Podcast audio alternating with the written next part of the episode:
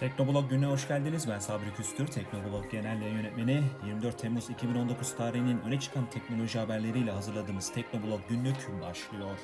Perfect.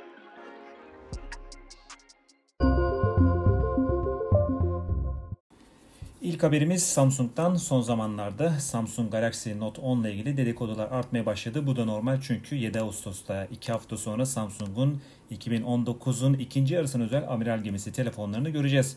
Son dedikodular Samsung Galaxy Note 10'un kablosuz şarj veya hızlı şarjla ilgili bir takım özelliklerini açığa çıkarıyor. Bunun yanı sıra cihazın yeni fotoğrafları da ortaya çıktı. Farklı Twitter kaynakları var. Ice Universe, bunun yanı sıra EvLeaks, bunlar sürekli Onlix, bunlar sürekli Samsung Galaxy Note 10 veya Note 10 Plus'ın fotoğraflarını sızdırıyor. Aynı zamanda teknik özelliklerini sızdırıyor. Bunlar sayesinde de Samsung'un amiral gemisi telefonunda hangi özelliklerle karşılaşacağımızı görme imkanını elde ediyoruz. Son dedikodulara baktığımızda öncelikle pil kapasitesine değinelim. Samsung Galaxy Note 10 ve Note 10 Plus olarak iki farklı model göreceğiz ve Note 10 Plus'ta 4300 mAh gibi yüksek kapasiteli bir pilin bulunacağı söyleniyor. Samsung'un kablosuz şarj desteğinde hızı arttırması bekleniyor. 20 Watt veya 25 Watt'lık bir kablosuz şarj desteği, maksimum güç çıkışı desteğinin olacağı söyleniyor. Bunun yanı sıra Samsung'un Note 10 ve Note 10 Plus'la birlikte yeni bir kablosuz şarj cihazı tanıtacağı ve bu şarj cihazının da 15 Watt'lık güç çıkışı sağlayacağı söyleniyor. Yüksek güç çıkışı ne anlama geliyor? Kablosuz şarjda çok daha kısa sürelerde cihazı tam doluluğa ulaştırmak mümkün oluyor. Samsung bu konuda diğer üreticilerin biraz gerisinde kalmış durumda. Aradaki farkı kapatmayı amaçlıyor. Hızlı şarj tarafında da önemli atılımlar yapmayı planlıyor. Güney Koreli şirket o tarafta da biraz geride kaldığını söylemek mümkün. Örneğin Samsung Galaxy S10 ailesinin kutusundan çıkan şarj aksesuarı, şarj adaptörü 18 wattlık güç çıkışına sahip ve bu nedenle de bir Huawei P30 Pro ile veya Mate 20 Pro ile karşılaştırdığımızda cihazı biraz daha yavaş şarj ediyor. Şimdi Samsung Galaxy Note 10 ve Note 10 Plus ile birlikte kabloyla şarjı 45 Watt sınırına kadar yükseltmeyi planlıyor. Bu da cihazın kısa sürede, diyelim ki yarım saatte %60-%70'e varan bir doluluğa ulaşmasına katkıda bulunacaktır. Bunun dışında tasarıma bakacak olursak yeni fotoğraflar gelmeye devam ediyor. Teknoblog.com'da onunla ilgili manşet haberimiz var. Bakmanızı tavsiye ederiz. Tasarım anlamında geçen yılın Galaxy Note 9'una benziyor. Köşeleri biraz daha keskin. Galaxy S10 ailesinde biliyorsunuz biraz daha yuvarlatılmış köşeler var. Galaxy Note 10'da ise tıpkı Galaxy Note 9'daki gibi biraz da sivri köşeli cihazlar karşımıza çıkacak. Samsung kamera üçlüsünü artı uçuş kamerasını sol üst köşeye konumlandırıyor. Normalde Samsung'un cihazlarının hep arkada yataya yerleştirilmiş, yatayda hizalanmış kameraları görmeye alışız. Samsung Galaxy Note 10 ve Note 10 Plus ile birlikte Samsung'da Apple'ın veya Huawei'nin izinden gitmiş olacak. Bunun dışında teknik özelliklerden de bahsediliyor. Örneğin yurt dışında, Amerika'da, Çin'de satılacak ürünlerde Snapdragon 855 olacak. Türkiye'nin de aralarında bulunduğu ülkelerde ise Samsung'un kendi 7 nanometre tabanlı işlemcisi Exynos 9825'i göreceğiz. Arkada kameradan bahsetmiştik, çözünürlüklerinden de bahsedelim. Standart kameranın 12 megapiksel, 16 megapiksellik geniş açılı kameranın olacağı söyleniyor ve 12 megapiksellik telefoto kameranın bulunacağı söyleniyor. İlginç bir özellik, ana kamera, yani 12 megapiksellik ana kameranın 1.5, 1.5, 1.8 ve 2.4 olmak üzere 3 farklı diyafram açıklığını destekleyeceği söyleniyor. S Pen tarafında da temassız komut olarak adlandırılan ve S Pen'de uzun zamanda bulunan bir özellik var. Yani kalemi, S Pen'i ekran üzerine havada beklettiğinizde çeşitli ön gösterimler yapılıyordu.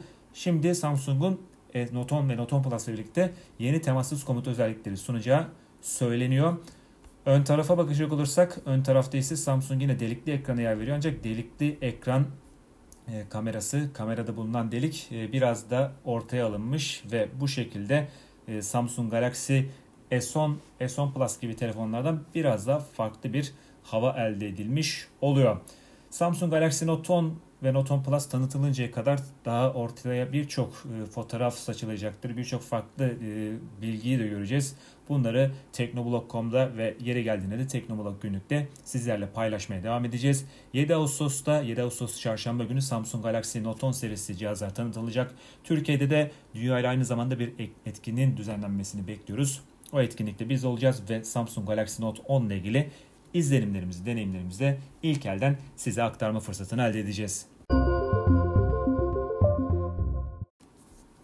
Son zamanlarda Apple'ın App Store'da kendi uygulamalarını ön plana çıkardığına dair bir takım iddialar dile getiriliyor. Son günlerde ise Wall Street Journal tarafından yayınlanan bir haber gündemde. Gazetenin yayınladığı haberde Apple'ın kendi uygulamalarını rakiplerine karşı avantaj sağladığı belirtiliyor. Haberde App Store'daki uygulama kategorilerinin %60'ında Apple'ın kendi uygulamalarının ilk sırada geldiği belirtiliyor. Bunlar arasında haritalar ve kitaplar gibi Apple'ın uygulamalarının Amazon ve Google'ın uygulamalarına göre daha az popüler olduğu uygulama kategorileri de bulunuyor. Apple Kitaplar uygulaması bir örnek olarak gösterilmiş. Uygulamanın 5 yıldız almadığı veya indirme sayısının gösterilmediği belirtiliyor. Ancak uygulamanın kullanıcı kitaplar araması yaptığında sonuçlarda en başta çıktığı belirtiliyor.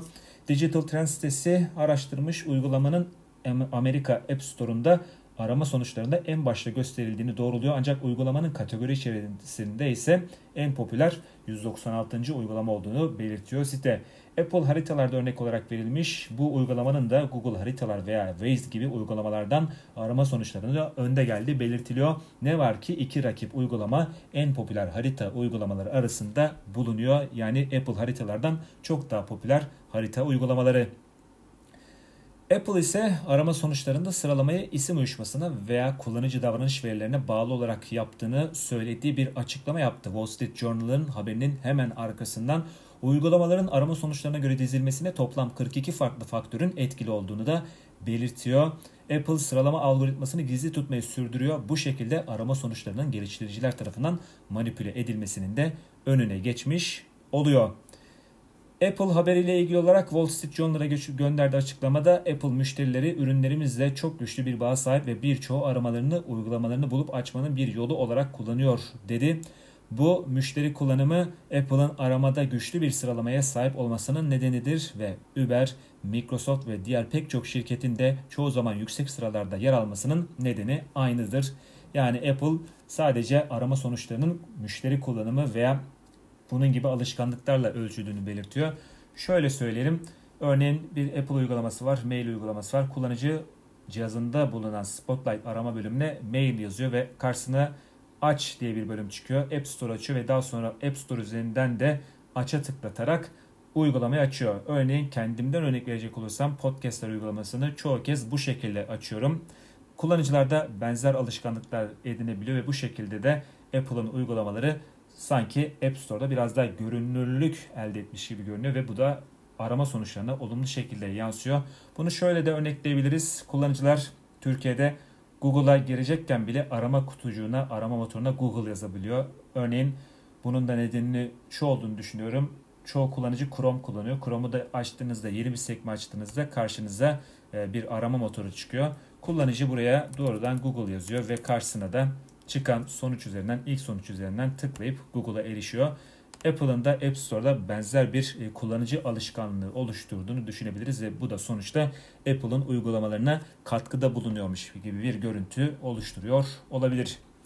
Apple'ın dışında Google için de, Facebook için de kendi uygulama mağazası veya benzer platformu olanların kendi ürünlerini bu platformlarda ön plana çıkarmaları özellikle Amerika'da çok tartışılıyor. Bunun tartışması sadece Apple özelinde değil, diğer şirketlerle ilgili. Örneğin Google'ın Google Play ile ilgili de benzer tartışmalar yapılıyor ve zaman geçtikçe de bu tartışmalar devam edecek gibi görünüyor. TikTok çok kullanılan uygulamalardan bir tanesi. Türkiye'de de epey fazla miktarda kullanıcısı var ve son haber TikTok'un sahibi ByteDance'in müzik ve teknolojiyi birleştiren yatırımlarına devam ettiğini gösteriyor. Şirketin yapay zeka tabanlı müzik yazılımı geliştiren JukeDeck isimli girişimi satın aldığı söyleniyor. JukeDeck'in otomatik olarak müzik oluşturabilen bir araç geliştirdiği ve bu aracın kullanıcılara şarkı uzunluğu, temposu ve zirve noktası gibi kriterleri ayarlama imkanı verdiği belirtiliyor. Bu tarz bir aracın TikTok kullanıcıları için oldukça işlevsel olacağını da söyleyebiliriz. TikTok'taki popüler videoların büyük bir kısmında lisanslı müzikler kullanılıyor. Yine de bu durum JukeDeck'in TikTok için uygun bir araç olduğu gerçeğini değiştirmiyor. TikTok'un kısa videolarının temelinde müzikle eş zamanlama bulunuyor. Bu nedenle özelleştirilmiş şarkıların kullanıcılara daha fazla kreatif kontrol sağlaması muhtemel görünüyor. JukeDeck sayesinde TikTok büyük lisans sorunlarından ve parasal problemlerinden de kurtulabilir. Telifsiz müzik kullanımının azalması TikTok'un plak şirketlerine ödemesi gereken paranın da azalacağı anlamına geliyor. Bu durum videolarını TikTok dışında paylaşmak isteyen içerik sahiplerini de rahatlatacak bir faktör olarak tanımlanabilir. TikTok'ta telifsiz müziklerle hazırlanan videoların başka platformlarda paylaşılmasının önünde bir engel bulunmuyor. JukeDeck'in ByteDance tarafından satın alınmış olabileceğini Müzik Alley sitesi ortaya çıkardı. Bu sitede yer alan habere göre ise tüm JukeDeck çalışanları CEO'da dahil olmak üzere LinkedIn'de işverenlerini ByteDance olarak değiştirdi. JukeDeck'in kapatılan internet sitesinde ise şöyle bir mesaj yer alıyor. Şimdilik size daha fazlasını söyleyemiyoruz ancak müzikal yapay zeka ile yaratıcılığı desteklemeye devam etmek için sabırsızlanıyoruz. JukeDeck CEO'su ByteDance'in yapay zeka laboratuvarının direktörlüğünü üstlenmiş. TikTok dışında da müzikle ilgili planları olan ByteDance'in çevrim içi müzik platformu kuracağı da söyleniyor. Snapchat'ten finans raporu geldi. Geride kalan 3 aya ait finans raporunu şirket paylaştı ve görünüşe göre Snapchat'in çatı şirketi Snap için işler yoluna girmeye başlamış. Son finans raporuna göre Snapchat geride kalan 3 aylık dönemde 13 milyon günlük aktif kullanıcı kazandı. Bu da uygulamanın günlük kullanıcı sayısını 203 milyona çıkardı ve Snap'in halka arzından bu yana en yüksek seviyeye ulaşılmış oldu. Kullanıcı sayısındaki bu artış Snap'in daha küresel bir kullanıcı kitlesi oluşturmak adına ürün özelliklerine yaptığı yatırımının da işe yaradığını gösteriyor. Buna ek olarak viral yüz filtreleri oluşturma konusundaki başarısı da Snapchat'e yardım etmiş gibi görünüyor. Snap'in tahminlerine göre yüz filtreleri sayesinde Snapchat'e 7 ila 9 milyon yeni kullanıcı katıldı. Geri kalan 4 ila 6 milyon kullanıcı ise Snap'in daha geniş çaplı ürün hamlelerinin cezbettiği düşünülüyor. Snap, Android kullanıcılarının uzun yıllardır kesilmeyen şikayetlerinin ardından geçtiğimiz çeyrekte Snapchat Android uygulamasının optimize edilmiş versiyonunu da yayınlamıştı. Dünya nüfusunun büyük kısmının Android kullanıcısı olması yeni uygulamanın çok sayıda kişi için daha cazip ve işlevsel olması anlamına da geliyor.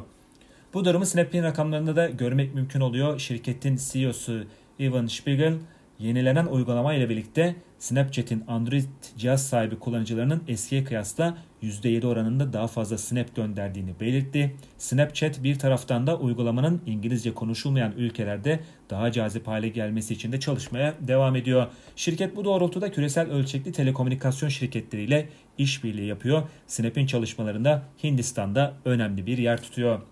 Kullanıcıları karşı cinslenmiş gibi gösteren filtre de son çeyrekte Snapchat'e ciddi bir katkı sağlamış gibi görünüyor. Aynı zamanda kullanıcıları bebek gibi de gösterebilen bu filtre Kim Kardashian West gibi isimlerin Instagram paylaşımları sayesinde de oldukça popüler olmuştu. Filtreyi denemek için Snapchat uygulamasına ihtiyaç duyması sonuç nerede paylaşılsa paylaşılsın Snapchat'e bir avantaj sağlıyor. Snap büyüme trendinin gelecek yıla taşıması konusunda ise temkinli bir iyimserlik içinde. Ürün tarafında ise geçtiğimiz çeyreğin Snap için daha sessiz geçtiği söylenebilir. Şirket geçtiğimiz çeyrekte Los Angeles'ta düzenlediği ilk iş ortağı zirvesinde çok sayıda önemli ürün duyurusu yapmıştı.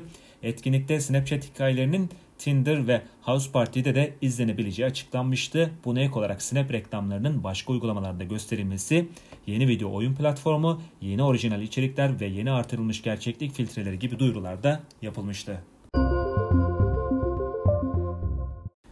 Son haberimiz Huawei ile ilgili. Huawei 26 Temmuz'da Çin'de Mate 20X 5G modeli için bir etkinlik düzenleyecek. Şirketin Weibo hesabından yapılan bir paylaşım bu etkinlikte başka bir cihazın daha gözler önüne çıkacağını açık gösteriyor.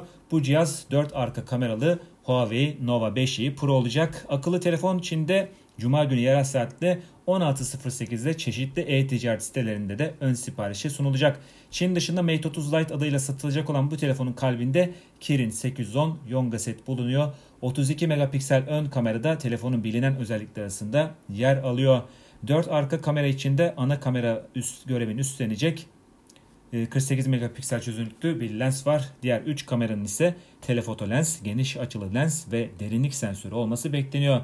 Huawei Nova 5i Pro hakkında pek çok detayda gün yüzüne çıkmış durumda. Full HD Plus çözünürlüklü 6.26 inç LCD panel, 6 veya 8 GB RAM, 128 veya 256 GB dahili depolama alanı telefonun özellikleri arasında sayılıyor. 3900 mAh kapasiteli pil de bulunacak. Kullanıcı arayüzü ise EMUI 9.1 olacak.